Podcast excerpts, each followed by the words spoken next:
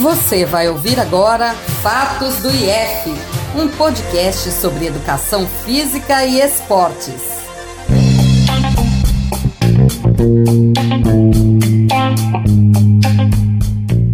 Olá, pessoal! Começa agora o Rádio IF, Comunicação Científica e Esportiva da Universidade Federal de Alagoas para a promoção da cidadania, podcast produzido por acadêmicos e acadêmicas do Instituto de Educação Física e Esporte, o IF da UFAL. Estaremos juntos neste podcast, eu, Rose Tavares e meus parceiros, Tiago Soares e Silvão Menezes. Nesta temporada, apresentaremos o evento de formação para profissionais e estudantes em biossegurança para um retorno presencial seguro, promovido pelo Instituto de Educação Física e Esporte, o IF da Universidade Federal de Alagoas, UFAL. A ação de extensão também incluiu biossegurança na prática de atividade física e esportiva. O evento aconteceu de forma online e gratuito. Foi transmitido pelo YouTube nos dias 20, 22 e 23 de julho de 2021. Neste episódio, apresentaremos a mesa redonda que aconteceu no último dia do evento, 23 de julho. O tema de discussão foi a biossegurança no retorno das atividades físicas e esportivas, com a participação da professora doutora Natália Rodrigues, graduada em Educação Física pela Faculdade de Educação Física da Unicamp, mestre e doutora no programa de Ciências da Nutrição e do Esporte e Metabolismo, também pela Unicamp, é membro do Comitê de Ética em Pesquisa da Faculdade Estácio de Alagoas e professora substituta no curso de Licenciatura em Educação Física do IF da UFAL. Para quem não me conhece, meu nome é Natália Rodrigues, né? É, atualmente eu estou como docente aqui na, na instituição, na UFAL, né?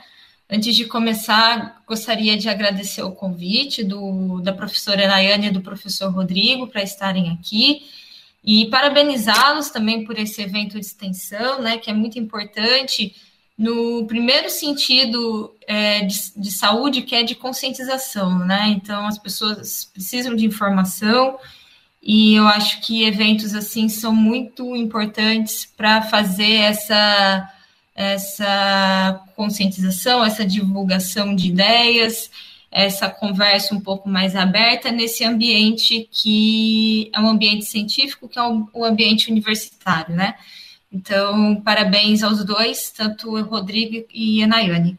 Segundo, para mim é uma felicidade estar aqui, né, né, compartilhando com pessoas altamente gabaritadas e que eu tenho um carinho enorme, né, como o professor Gustavo, professor Lucas, que, como já disse, é meu irmão, meu irmão acadêmico e meu irmão de vida, e professor Felipe também, né, que dispensa comentários. Então, fico muito feliz aqui de estar compartilhando com eles e de poder falar um pouquinho e de fazer esse fechamento, né? É difícil fechar depois de passar pelos três, né? Mas a minha fala também é no sentido de fechar com é, falando um pouquinho de biossegurança para o retorno das práticas esportivas é, e ao invés de dizer, né, porque eu sei que ontem foi brilhante, né, a apresentação da, e a conversa de ontem, né, sobre as questões da biossegurança para retorno das atividades na UFAL. Sei que, o, que a comissão trabalhou muito bem nesses documentos, né?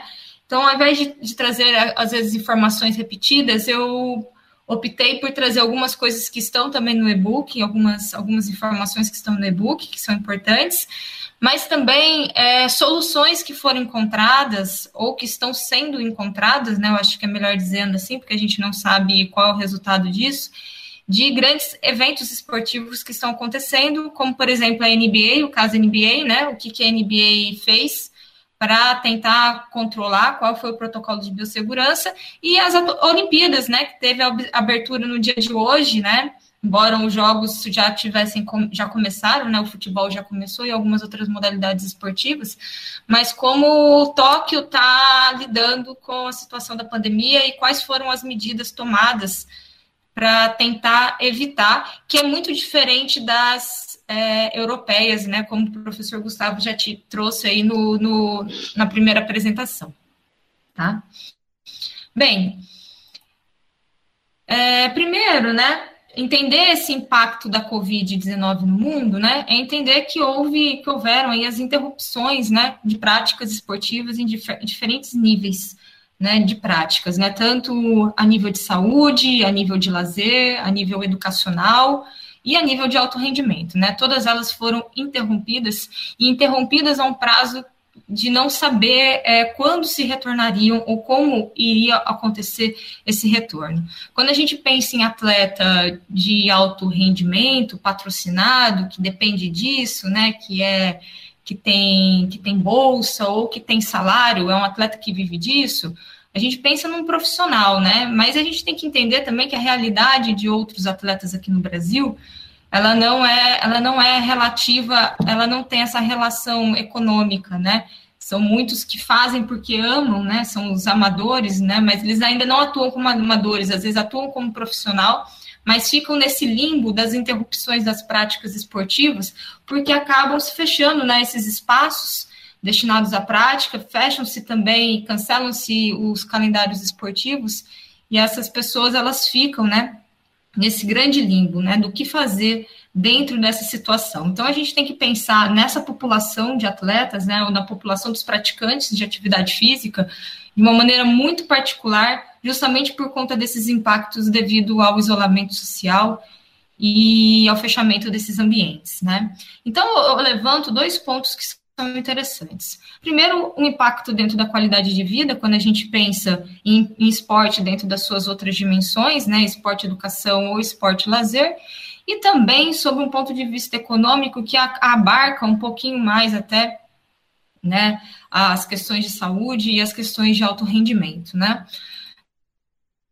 É, é importante da gente pensar, né? E quando o professor Gustavo ele traz essa, esse questionamento, por que que é, será que ainda é, é necessário, será que já é necessário a volta né, da torcida? Será que nós estamos nesse caminho certo? Essa questão é muito complexa, né, em diferentes níveis, né? Porque é, se a gente se a gente for pensar a nível econômico, né, essa complexidade ela, ela aumenta cada vez mais. A gente tem que pensar que o esporte ele movimenta anualmente 756 bilhões de dólares no mundo.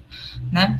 Isso tanto de receita direta, ou seja, aquilo que envolve as próprias práticas esportivas, como também de maneira indireta. Né? Existem alguns estudos que dizem que para cada um dólar é, que se movimenta de maneira direta a 2,5 dólares que se movimenta de maneira indireta.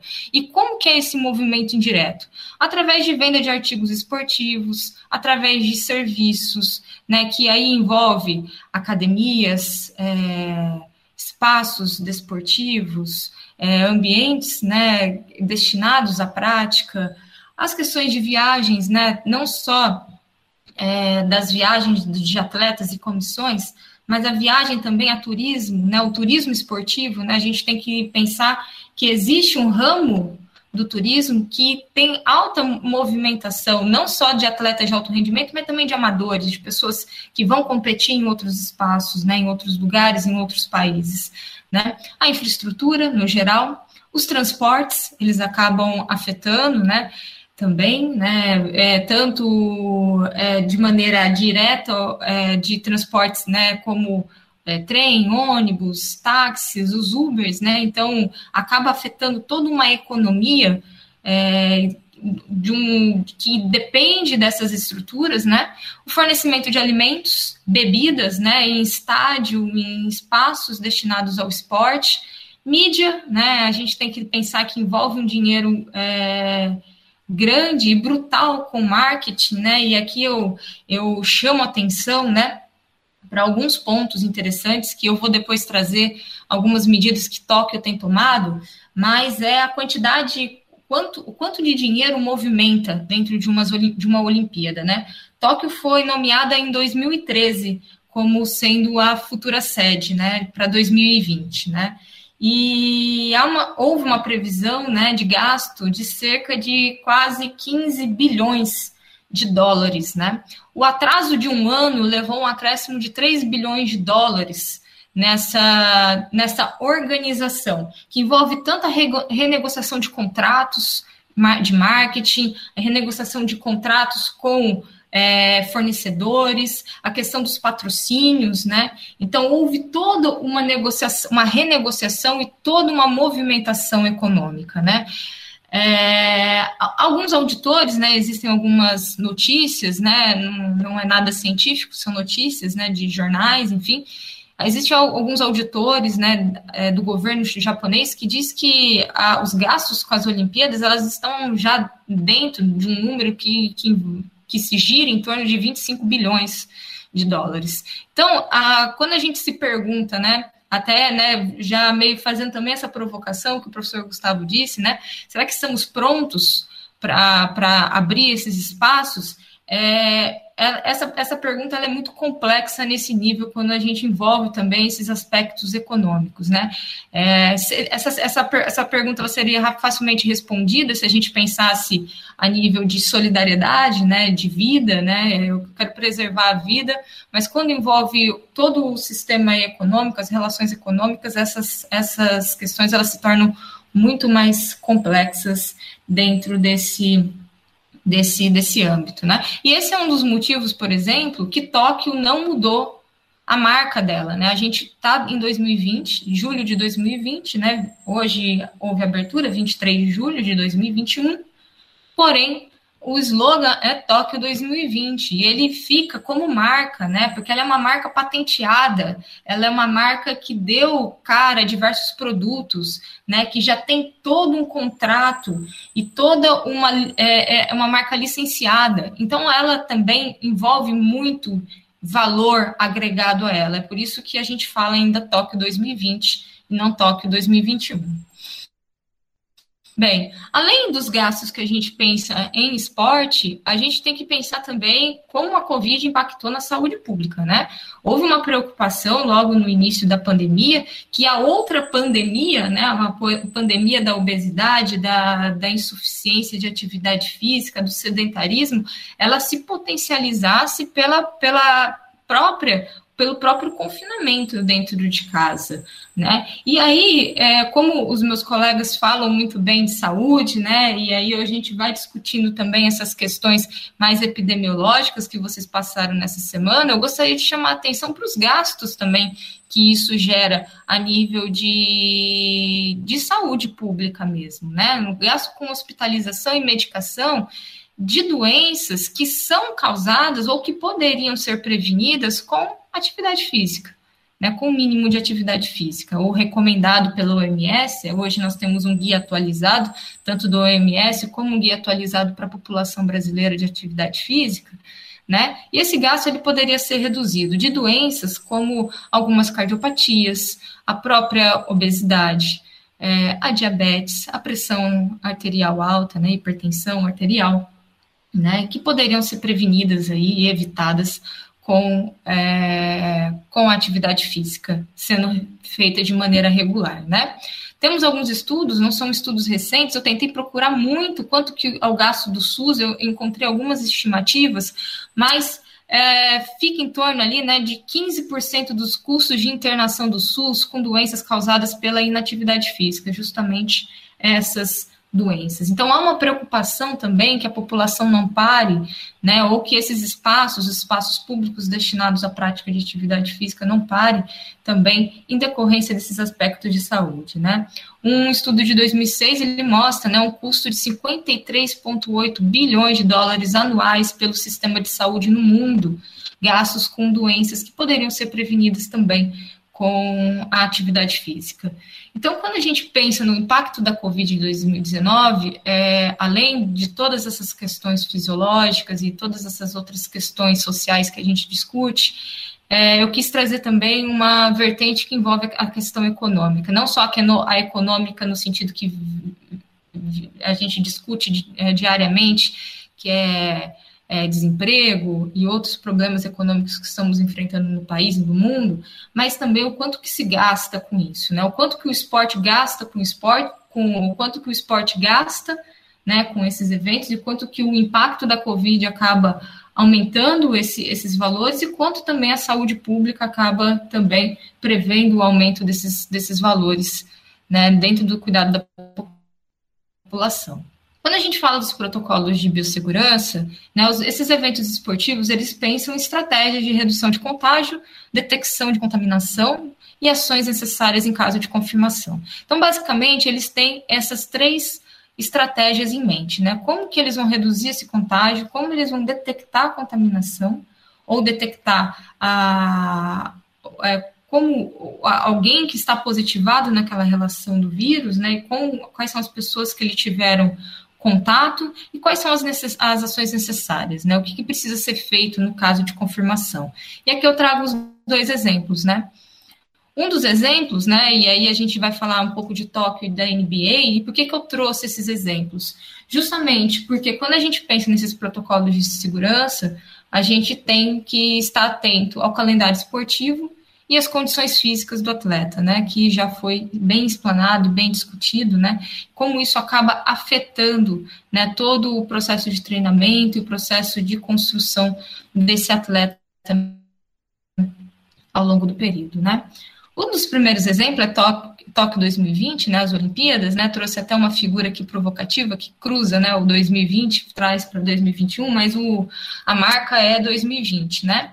Primeira modificação que a pandemia trouxe foi uma modificação histórica a nível de modificação de macrociclo, né? Nós temos um macrociclo de quatro anos, e ele foi modificado, aumentou-se um ano de treinamento dentro dessa periodização desses atletas. Então, atletas que estavam próximos do pico de rendimento para o ano de 2020 tiveram que se readaptar em condições é, caseiras, né, com materiais caseiros, para se preparar ao longo desse um ano, sem amistosos, sem outros jogos de preparação ou competições de preparação para preparar para 2021. Então, esse é um dos primeiros impactos que a Covid traz aí para as Olimpíadas, né?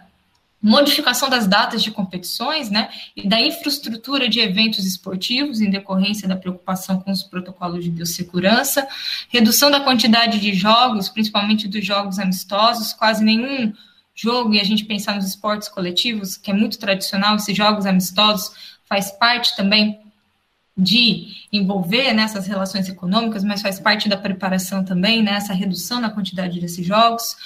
Há, há uma chance, né, se, se, se discute muito o cancelamento iminente do evento em casos de deportação, em casos de positivo, de positivo para Covid, de atletas positivos ou de comissões que haja ali o positivo para Covid-19. Né? Então, a gente está a gente está diante de uma Olimpíada, a gente que pode simplesmente ser cancelada no dia de manhã, né? O povo japonês mesmo era contra, né? É, existe até existe um fato curioso com a tocha olímpica, né? Uma japonesa ela tentou apagar a tocha olímpica no sentido de protesto também contra esse evento diante da pandemia mundial, né? Então a gente está a gente está frente a um cancelamento iminente caso eles percam o controle, porque a gente está falando de um evento muito grande que trabalha com milhares de pessoas. E eles desenvolveram também o ICOM, que é um sistema de suporte e controle de infecção. Então, que, que o Japão está fazendo? Ele está trabalhando com dois tipos de aplicativo um que chama OSHA, que é um aplicativo online, né, para reportar o estado de saúde da, dos atletas e comissões que estão ali dentro do Centro Olímpico, né, então eles precisam colocar todas as informações, todos os PCRs, todas as informações de temperatura, é, tudo o que envolve as relações de saúde, né, os parâmetros de saúde, eles precisam atualizar diariamente esse aplicativo e eles têm um segundo aplicativo que é o Cocoa, que é um GPS, que vai monitorar onde cada uma dessas pessoas estão indo para eles tentarem identificar se caso positivar, quais são os focos né, de, de Covid dentro daqueles espaços, né? Então eles estão aí usando alguns aplicativos de monitoramento, então as pessoas que estão lá hoje elas estão monitoradas 24 horas por dia. Algumas medidas sanitárias em Tóquio, né? Ausência de público, então é diferente da Europa, é, se proibiu o, o uso de, de, de, de, plateia, né? De pessoas ali para assistir. Testagem constante, então precisa de dois PCRs negativos antes do evento, 96 horas antes do evento, 72 horas do evento e durante o evento, essas testagens elas acontecem. Restrição de deslocamento pela cidade, você precisa apresentar um plano de atividade de 14 dias, o que você vai fazer durante os 14 primeiros dias. E os três dias iniciais você é monitorado e é, e é proibido né, a sua saída dos locais de, de confinamento ali, dos hotéis, né? Distanciamento social, uso obrigatório de máscaras, né? Alteração da cerimônia de medalhas, né? Uma das, é uma das alterações de medidas, né? Não vai ter alguém que vai colocar a medalha, os atletas eles vão pegar a medalha e se colocar. E uma coisa que até é, com, é, conflita com o nosso aspecto cultural, né? Eles estão tentando implementar também a comemoração por palmas e não por gritos ou por música cantada, né? Evitando assim que gotículas, né, e se espalhem e contaminem as pessoas, né? Isso culturalmente é até difícil de pensar acontecendo, por exemplo, aqui no Brasil, né? Talvez no Japão fosse, é, seja mais fácil devido a essas questões. Já a NBA, o que, que, ela, o que, que ela fez? A gente vê que é um, é um grande espetáculo e um grande é, evento esportivo mundial, que também movimenta muito dinheiro, movimenta muito, muitos patrocinadores. Eles tiveram modificação nas datas de jogos, né? tiveram alguns atletas afastados, principalmente, inclusive, né, durante partida, caso o PCR desse positivo, eles eram, eles saíam naquele momento de quadra, ou eles deixavam de ir, às vezes atletas importantes para a partida.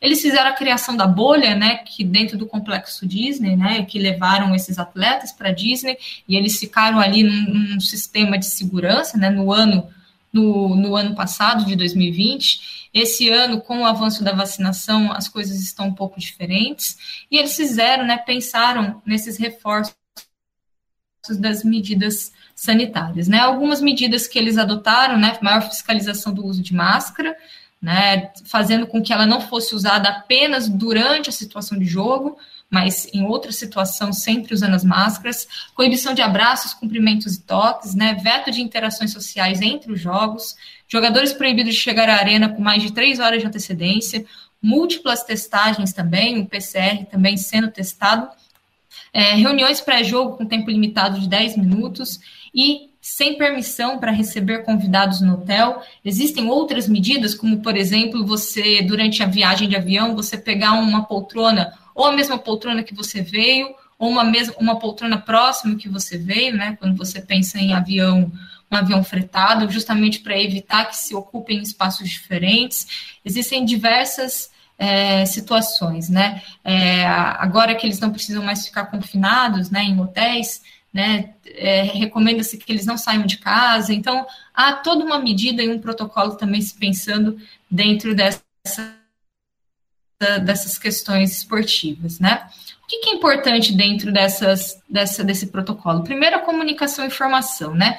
Exibir em local visível a entrada de, na entrada de locais de treinamento, competição, as informações acerca da Covid e das medidas de prevenção, registro dos usuários né, e colaboradores, o rastreamento que frequentam o local, verificar se houve contato com infectados e ou pessoas com sintomas, em caso, de, em caso positivo, realizar quarentena de 14 dias capacitar staffs e voluntários para identificar sintomas e realizar protocolos de quarentena, né? Num segundo momento, né, também informar a higienização e, e, o processo de descontaminação, disponibilizar álcool em gel aos atletas, praticantes e demais presentes nos ambientes, disponibilizar sabonete líquido e água corrente para asepsia, oferecer dispositivos de limpeza e secagem de sapatos, né?